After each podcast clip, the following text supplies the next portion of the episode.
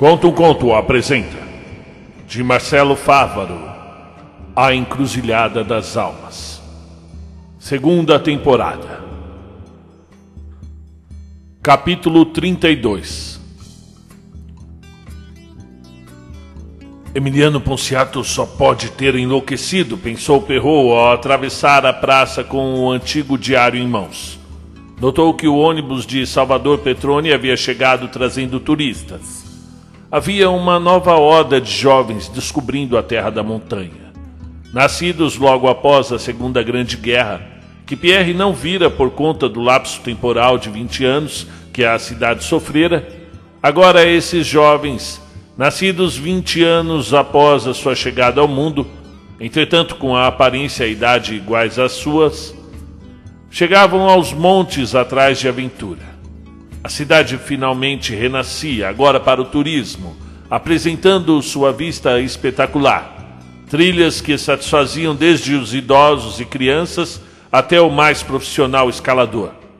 Era uma invasão de pessoas descoladas, artistas fugidos da censura, subiam até o mirante do farol para contar histórias, declamar seus poemas, tocar seus violões e fumar suas ervas. Professores em busca de paz, naturalistas, jovens esportistas, malucos, hippies, místicos e estudantes. Todos encontravam o que suas almas precisavam para voltar às cidades grandes renovados. Pierre parou em frente ao correio e viu uma placa indicando guias turísticos para as cachoeiras, que eram muitas. Começava com a do duelo, onde, segundo as lendas, lutaram o fundador Emiliano Ponciato e um forasteiro bandido chamado Gerôncio, culminando com a morte do vilão. Era o que o povo dizia. O povo, aliás, refez-se tão rapidamente da tragédia da epidemia que, na semana seguinte, já estavam colocando as luzes de Natal na praça. 250 mortos. Muitos duvidavam até desse número. Nos jornais noticiaram apenas 50. O assunto foi proibido nos bares e restaurantes e até mesmo na escola Dona Gerúndia já ensinava que tudo não passou de uma invenção dos comunistas para desestabilizar a ordem e moral da cidade. Mas Carmen, a aluna do colégio, o caso 1, não estava mais entre as crianças. Morrera de exaustão diante de todos. Entretanto, ninguém perguntava por ela. Preferiam esquecer, como esqueceram do lapso temporal e da febre do rato que dizimou parte da população no início do século por conta da falta de gatos na cidade. O povo prefere esquecer as memórias que lhe fazem mal. E depois vêm os historiadores e consertam o que ficou lá atrás. Em Encruzilhada das Almas, o passado é mais fácil de ser mudado do que o presente. Basta ter poder, dois guardas e o controle do Encruzilhense e do Diário da Montanha. E assim, após um ano do ocorrido, quase ninguém poderia dizer o que fora a epidemia de histeria coletiva deflagrada na cidade das montanhas. Mas até aquele momento a reação de Pierre era de assombro Empresas de turismo logo vão chegar, lotear essas montanhas, colocar cerca e comercializar o turismo predatório. Pensou nos penhascos, nas grutas, montanhas e até mesmo no Vale do Esquecimento. Estaria com os dias contados? Aquele velho ranzinza que nunca permitiu sua travessia em dias de quaresma? Era realmente um vale magnífico tinha personalidade, forte humor sombrio, truques e artimanhas que nenhum encruzilhense pudesse desafiar. Precisavam ser protegidos, como se protege um avô caduco e mal-humorado. Com a construção da estrada federal chegando à encruzilhada pelo lado oposto, e posteriormente com a chegada do trilho do trem, o Vale do Esquecimento ficou esquecido na memória dos mais velhos. Novos moradores sequer conheciam o bosque obscuro e cheio de caprichos. Logo chegaria uma empresa grande para derrubar suas árvores negras. Era questão de tempo. De fato, Pierre Perrault tinha razão quando naquela manhã previu a chegada das empresas gigantescas para comprar, cercar, lotear as montanhas.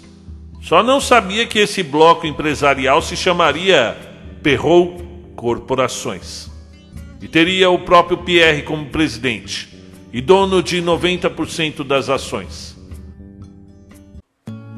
Capítulo 33 Os sons dos pássaros começaram a desenhar seus pensamentos. Pensou em caminhar um pouco. Quem sabe trilhar por perto? Adentrou no antigo caminho para a Cachoeira do Duelo. Lá encontrou uma porção de turistas se banhando. E pela primeira vez na vida viu detritos jogados ao chão de sua montanha. Papéis de balas, palitos de sorvete, garrafas de refrigerante, bitucas de cigarro. O progresso chegara finalmente à encruzilhada das almas. Decidiu continuar a trilha subindo mais e mais pela margem do Rio das Almas. Realmente era necessário estar sozinho, organizar os últimos eventos em sua mente, descansar o seu espírito para enfim embrenhar na mata atrás da Câmara Dourada. Andou por uns 15 minutos contornando a colina, até chegar a uma pequena queda d'água num lugar mais afastado. Já vinha se livrando da roupa quando percebeu não estar sozinho. Mal teve tempo de se irritar, pois a garota saía debaixo da cachoeira, balançando seus cabelos. Era uma moça delicada, com os contornos simples e interessantes. Uma vasta cabeleira avermelhada, como o fim da tarde na montanha. E nadava vagarosamente. Pierre estava apaixonado. Permaneceu hipnotizado pela simples beleza da moça, que descansava agora seu dorso encostado numa pedra banhada pelo sol. Era de fato uma jovem esplêndida. Ali, a sorrir sozinha diante do canto dos pássaros. Se houvesse amor, Pierre consideraria estar diante do seu naquele instante. Entretanto, não conseguiu se fazer presente diante dela. A timidez o consumiu e, tomado por um lampejo, deixou a trilha e voltou à cidade. Tinha de arrumar as provisões para se lançar à viagem. Partiria na manhã seguinte. Tudo estava separado em sua pequena e modesta casa no bairro do Mirante. O sol havia há pouco deixado o palco, e a noite entrava em cena tão quente quanto o dia. No céu, uma lua redonda e branca desenhava os contornos da colina, das colinas negras da cordilheira. Há quem olhasse com muita atenção era possível ver as luzes de Cruz Verde ao nordeste. As almas passeavam pelas ruas e vielas. Pierre resolveu caminhar até o Místicos, que havia construído no terreno ao lado um galpão, onde os jovens dançavam. O ambiente era colorido e sonoro. Uma pequena banda alternava entre ritmos variados, que iam da bossa nova ao rock rural. Encostou no balcão, pediu um sinar e ficou a observar os rostos novos que subiam a montanha. Logo percebeu uma mão em seu ombro. Olamos tímido. Pierre endureceu a coluna. Suas mãos ficaram rígidas e a boca seca. Tratou de tomar o último gole amargo e voltou a encarar a interlocutora. Era uma moça. Aliás, a moça, dos cabelos vermelhos, que mais cedo se banhava na cachoeira. Você já me viu antes? balbuciou depois de alguns instantes. Ora, se já te vi. Hoje mesmo na cachoeira. Você ficou um tempão a me observar? Respondeu sorrindo a forasteira, enquanto pedia uma cerveja ao Ganimedes. Eu não quis ser inconveniente, pois deveria. Não sabe o quanto é desagradável tomar um banho de rio sozinha? Eh, você não é daqui, não é? Continuou tímido o rapaz. Não, e você? Eu nasci aqui. Aqui mesmo, em Cruzilhada das Almas. É. É o lugar mais lindo desse mundo, exaltou a moça. Você veio a passeio? Não. Eu vim a estudos. Eu sou pesquisadora da universidade. A Universidade de Mata Cruzeiro, conhece? É, digamos que, que a minha família conhece. um dia eu quero prestar a prova para cursar geofísica lá. Hum, pelo jeito é um futuro cientista. Eu acho muito louvável a sua intenção. E você? Que busca estudar por aqui? Perguntou Perrou, intrigado. Não há muito que se estudar numa cidade tão pequena. Aí é que você se engana, confiou a moça. Minha pesquisa de doutorado é baseada em descobertas que foram feitas por diferentes estudiosos ao longo dos últimos 20 anos e todas as evidências apontam para essa cidade. E qual é o teu ramo? questionou Pierre. Eu sou arqueóloga, a única mulher da turma, aliás. Eu venho estudando pontas de lanças desde o meu primeiro ano da graduação. E o que encontrou? Alguma por aqui? Bem, eu cheguei hoje cedo, mocinho. Aquele banho que você espiou era meu primeiro passeio. E eu posso te dizer, eu fiquei apaixonada por essas colinas, esses abismos. Tudo, eu quero saber tudo o que ocorreu aqui nos últimos 10 mil anos. Eu espero que encontre. As lanças que os antigos arqueólogos encontraram aqui na região e foram analisadas pelos nossos laboratórios em Mata Cruzeiro são diferentes de tudo que já encontramos. Eu não entendo, interrompeu Pierre. Elas são artefatos bifaciais, pontas de flechas. Existem dessas em todo o nosso sudeste. Entretanto, as que vieram daqui são muito diferentes. E como diferentes? Bem, eu não costumo conversar essas coisas com desconhecidos. E se você quiser me pagar mais uma bebida e se apresentar, quem é que vai saber, né? Duas horas depois, os dois já ensaiavam passos de dança juntos no salão. O sorriso de Maribel era diferente, radiante, e Pierre já quase havia se esquecido da jornada que enfrentaria pelas pedras na manhã seguinte. A pesquisadora era um pouco mais velha que Pierre, que havia acabado de completar 20 anos. Ao ingressar no doutorado, Maribel Martins já contava com 25 anos. Era mais experiente e descontraída que o parceiro de bebida, mas sabia estar diante de uma mente poderosa. Os olhos inquietos de Pierre denunciavam muito isso. Resolveram deixar o lugar barulhento para ver a lua da pedra do navio. Sentaram-se na proa e ficaram a observar a constelação de Escorpião, muito próximo ao satélite natural. Deixaram seus corpos próximos um ao outro, apesar do calor brando da noite. E então? Então o que? respondeu a moça. O que nossas pontas de flechas têm de diferente? A princípio dois aspectos, continuou Maribel. O tamanho é um deles. Essas, essas lanças são maiores do que qualquer ponta já encontrada nas Américas. Em seguida, e não menos importante, é o material desses artefatos. E o que teria de estranho no material? Eles são de um tipo de metal. Você não vai acreditar que a gente não consegue nomear não está na tabela periódica. É, isso é bem estranho mesmo. Não tanto para a encruzilhada das almas, comentou Perrou pensativo. Mas me diga, e o que importa o tamanho de uma flecha que tem 10 mil anos? A questão não é uma flecha gigante, continuou a moça, e sim para quem ela se destinava. Imediatamente um nome lhe veio à mente: de Granore. Nos diários de seu bisavô Belarmino Perrault, já continham relatos desse monstro subterrâneo, que deixava os recônditos do seu ódio para dizimar de tempos em tempos a população. Ocorrera isso conforme as pinturas rupestres, no primeiro milênio em volta da pedra do navio. Os desenhos encontrados nas paredes da Câmara Dourada foram reproduzidos no caderno de Belarmino Perrault, quando, na primeira metade do século XIX, ele e Emiliano Ponciato I desbravaram as montanhas enriquecendo com seu ouro. Agora, ouvindo a arqueóloga contemplar essas dúvidas, sua curiosidade científica permanecia agitada.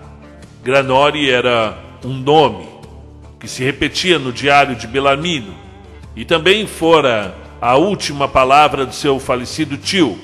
Voltando 17 minutos depois, de sua viagem pelo cosmos espaço-tempo. Se as setas foram feitas para barrar Granori, evidentemente que poderiam ter utilizado um material inédito. O rapaz pensou bem. Olhou para sua companheira e fez a oferta. Amanhã eu estarei. Eu vou empreender uma busca pela montanha. Se desejar ir comigo, quem sabe não encontra o que procura e me ajuda também com os meus objetivos. Ah, isso é uma cantada. Olha lá que eu sou mestre em luta romana, hein? Continuou Maribel sorrindo. É, não, de, de forma alguma, apressou-se em explicar Pierre. É que, tudo bem, futuro cientista. Podemos fechar essa parceria. Mas já sabem, mestre em luta romana. Seria bom ter uma arqueóloga em sua expedição. Além dela ser linda. Foi com esses pensamentos que Pierre Perrault deitou a sua cabeça no travesseiro depois de ter deixado Maribel na hospedaria. Mal o dia subiu a montanha e os dois viajantes já tinham ultrapassado a primeira serra, ganhando o vasto território da Cordilheira Esquecida. Capítulo 34 Na cidade, outro animal havia sido ferozmente abatido na fazenda Punciato. Bicho preso, o Tenório, capataz, e agora prefeito interino, coçou o queixo. Era de novo o que ocorria aquilo tudo. Será que é onça? Ruminou Emiliano encostado na cerca. Patrãozinho, isso não é mordida de onça, não. E não tem onça aqui na montanha. Nem sussuarana, nem jaguatirica, não tem nada que tenha bigode. E por que não, Tenório? Ora, patrãozinho, todo encruzilhense sabe que não tem nenhum tipo de gato na montanha, nem gato pequeno e nem gato grande. Então, o que fez isso no bicho? Olha, tá parecendo coisa do. obra do coisa ruim, o mal falado. Assombrou-se o jagunço. Emiliano lembrou-se de um sujeito vestido de preto, que lhe aparecera quando descobriu, anos antes, o oratório de madeira que continha o velho quadro de Mariana. Um mau agouro lhe invadiu o peito e o fez trancar-se em seu quarto, para ficar a manhã inteira admirando a imagem envelhecida do retrato. Lembrou-se também do relato contido no diário de seu tataravô Emiliano I, a disputa com o arauto pela liberdade de sua amada, Mariana. Realmente era uma mulher estupenda. Sua beleza ia além do século que passava sem dó nem piedade. Resolveu sair à rua e lá encontrou a noiva. Tomaram sorvete e se sentaram no coreto para observar as crianças brincar. Teremos um casamento mais chique da cidade, vislumbrou Maria Belina Cátria, sorrindo para si mesma. Eu desejo tudo do melhor. É, podemos sim montar algumas barracas lá de Cruz Verde aqui na praça e chamar o povo inteiro para comer e beber. Vai ter milho verde, pamonha, lanche de pernil. Eu mando matar duas cabeças de gado e faremos o maior churrasco dessa montanha. Só por cima do meu corpo modinho, sorriu Belina. Nossa festa se dará no Athletic Club. Já mandei vir toalhas da França. Vai ter um jantar para as pessoas mais ricas do estado. Você é um filho de senador da República, Emiliano. E o mesmo que me prendeu, corrigiu o noivo. E prendeu teu pai também. E que importa? Ele é importante. Salvou a gente da peste da dança e tem mais, não tem cabimento um filho de senador fazer sua festa na praça com pamonha e pipoca. Eu nem acredito que casarei aqui nessa cidadezinha pobre, por mim faríamos a celebração no Rio de Janeiro. Belina, não acha que está exagerando? Qual o quê? Nossas famílias são as mais ricas da cidade. Poderíamos casar em Paris se quiséssemos. Festa na praça, que ideia de maluco. Emiliano João Ponciato estava ouvindo a ofensa de maluco muito mais do que aceitava. Entretanto, seguindo os mandos e desmandos de sua noiva, acatou todas as suas sandices, desde os violonistas da capital até a contratação de garçons franceses para a festa. Tudo fugia ao estilo de Emiliano, entretanto, sua vontade e necessidade e desespero por fazer dar certo colocou em posição passiva. Cipriano Cátria Neto prefeito desapossado e pai da noiva não sabia o que pensar sobre a ideia de juntar as duas famílias. Acumulara em sua permanência na prisão um ódio crescente e constante por Severino Ponciato e não estava disposto a vê-lo tão cedo. Ele sabia que. sabia o fim triste dos 250 cidadãos encruzilhenses. Sofria e tinha pesadelos todas as noites por conta das almas fuziladas em plena praça de sua cidade. Ele era o prefeito e tomara um golpe municipal. Ele tinha que ter feito algo. Sua existência seria toda a lembrar daqueles condenados a dançar até a morte. E por esse motivo, preferia ver o próprio encourado a estar no mesmo altar que o homem que ordenou toda a desgraça daquela cidade. Mas o amor pela filha era tão grande quanto o amor que seu antepassado Valentim Cátria nutria pelos seus. Os Cátrias são bons pais e por isso concordou com todas as exigências para o casório. Belina tinha um espírito belicoso, queria estar em evidência, despejando toda a sua posição social em cima das suas primas de Cruz Verde. Era para ela uma questão pessoal ter a celebração mais rica entre as meninas esfregando assim sua felicidade na cara de quem, na visão dela, era uma inimiga mortal. Já Emiliano vinha dirigindo sua vida no piloto automático desde o encontro com Antônio Terezo, o cavaleiro de Tumã. Suas palavras ecoavam em sua mente desde então. O que a montanha queria dele? Seriam filhos? Um casamento? Paz? Perdera tempo demais pensando nisso. Agora estava disposto a tentar ser feliz ao lado da moça que era apaixonada por ele desde o jardim da infância. Não a amava, evidentemente. E quem ama de verdade? No casamento, por mais que você goste, não há certeza. E assim, o jovem Ponciato aceitaria as belezas e agruras da vida com a mesma face, a mesma disposição. Quanto ao pai, Emiliano estava disposto a pegar a espada que dormia secularmente na parede acima do piano da sala e passar-lhe pela garganta se ele voltasse a trazer seus cães de guarda assassinos à montanha novamente. Não aceitaria mais injustiças com o seu povo. Entretanto, para conduzir seus planos, como um Hamlet, Emiliano era inteligente, mas fingia demência. Andou pela praça fingindo não ter direção. Esteve em frente aos escombros da antiga casa de Tonho. Lamentou a covardia imposta pelos cães de guarda do seu pai. Entrou na casa de Dona Dorinha. Sentou-se aos fundos, debaixo de uma bananeira, e pediu um café. Logo a própria anciã foi estar com ele. Que houve com Tonho Terezo e sua preta? Tonho teve um fim premeditado como ele mesmo sabia, morreu como pai, pelo seu povo, em plena praça pública. E quem está comandando os jagunços do meu pai? questionou o desacreditado Emiliano. Dizem que o cão maior do coronel é o bicho preso mesmo, o seu capataz. Ele às vezes desce aqui no bairro atrás de assunto com as minhas meninas. Aqui ele não entra. Já se estranhou comigo e até ameaçou.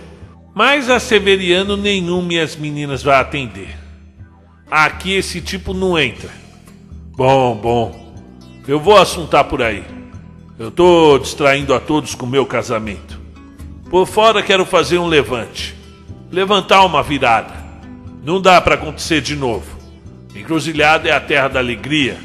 É a montanha do povo. Ninguém mais vai passar necessidade aqui. Você é um cavaleiro de Tumã, meu filho.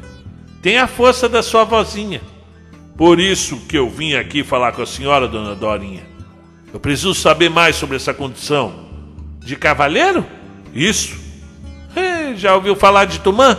O pai de todas as terras? Já sim, senhora. Já li sobre ele no diário do meu tataravô. Pois bem, na luta entre ele e Meia, a mãe das trevas, a coisa saiu do controle, meu filho. Logo eles construíram seus exércitos, seus cavaleiros.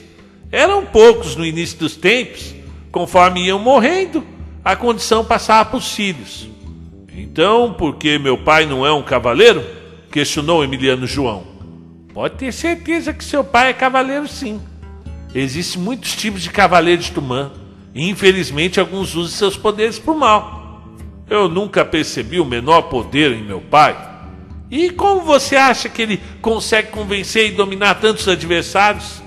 Ele é um cavaleiro da água. Isso está na cara dele.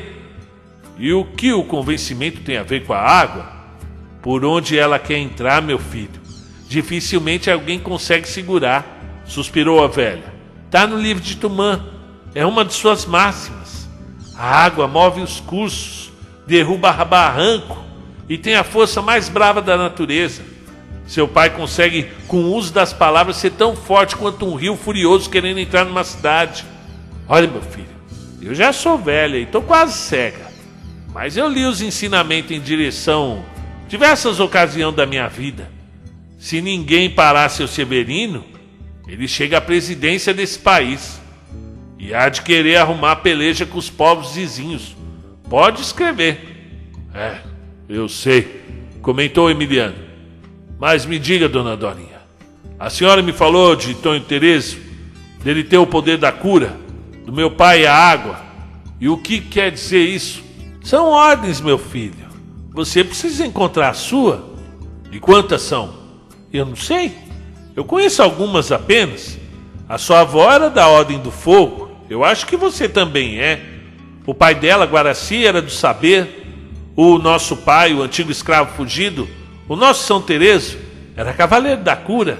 Tonho Tereso era cavaleiro da Ordem da Cura também. Viste como foi quase impossível derrubar ele? Por acaso já ouviste falar do Homem da Meia-Noite? É claro, é a lenda. Pois bem, há quem diga que ele ande por aí dessas montanhas. E se isso for verdade, bem, desde que eu era pequenininha já ouvia falar dele. Ele deve ter no mínimo uns 140 anos. Logo só há uma resposta para o mistério: que esse sujeito é um cavaleiro. E se for cavaleiro mesmo, é cavaleiro de diamante, o elemento mais duradouro, mais longevo da terra. Eu nem sei direito quem eu sou de verdade, confessou o rapaz. Vivi uma infância cheia de medos, de angústias, confusões. Cresci apaixonado por uma mulher que nem está aqui, está morta. Resolvi viajar, dar no pé, me esconder desse lugar. E você encontrou o que procurava? Bom, fora algumas brigas em bares, litros e litros de conhaque, amores de poto, não. Não encontrei nada, minha madrinha. Eu estive em muitos lugares sem encontrar o meu destino, sem saber direito quem eu sou. Quem sabe?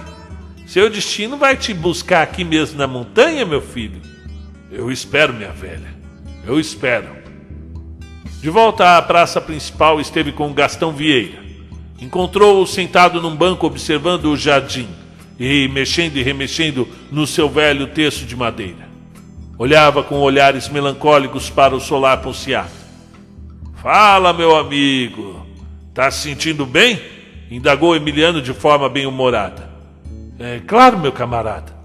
Apenas um apertozinho no coração. E o que há de errado? É nada, nada, disse Gastão, olhando para as flores, as flores coloridas no jardim.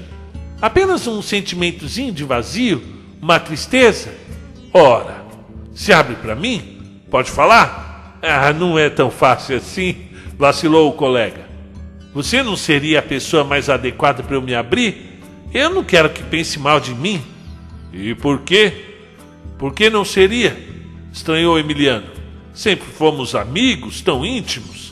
É, Veja-me, eu, eu não sei se eu posso te dizer, é que eu, estou gostando de uma pessoa há um tempo e eu acho que eu nunca poderei ter a mulher que eu gosto. E por que não? Você é jovem, trabalhador, é um bom homem. Quem não gostaria de tê-lo na família? Eu sou pobre, Emiliano. Sou um trabalhador braçal da companhia de trem.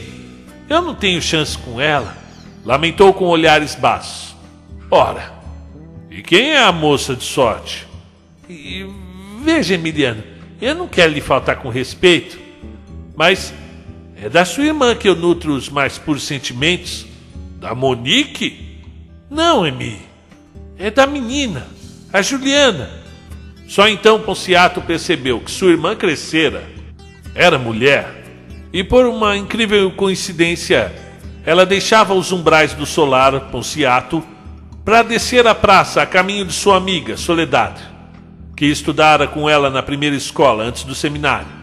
Estava linda, com o seu simples vestido amarelo, iluminava toda a cidade. Não era de se estranhar que seu amigo caíra de amores pela jovem. Finalmente deu um sorriso, tocou no ombro de Gastão e disse: Tem meu consentimento, meu velho. Se ela assim o quiser, terá meu apoio. E quanto ao coronel Severino, ele nunca aceitaria. Aquele sujeito pode deixar comigo. Ele é afeito a uma boa aposta. Eu vou bolar uma maneira de você ganhar a mão da menina pela honra. Pode contar.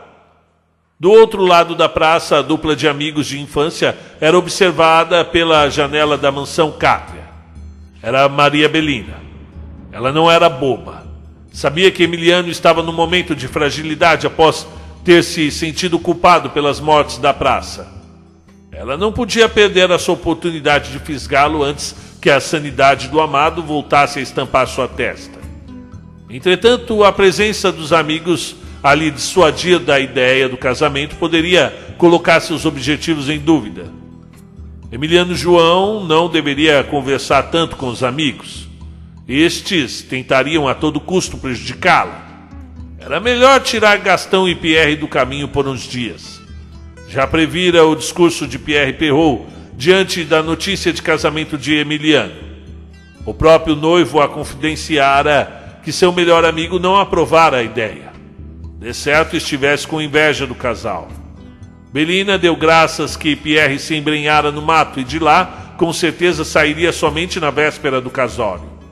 Mandara um de seus funcionários assuntar para onde estava o amigo de seu noivo indo quando ele e a visitante sumiram nas trilhas da montanha. Já em relação a Gastão Vieira, um pobre coitado, teria que tomar uma atitude mais severa. Pensou a princípio que o ideal seria imobilizá-lo por uns dias. Quem sabe uma boa surra.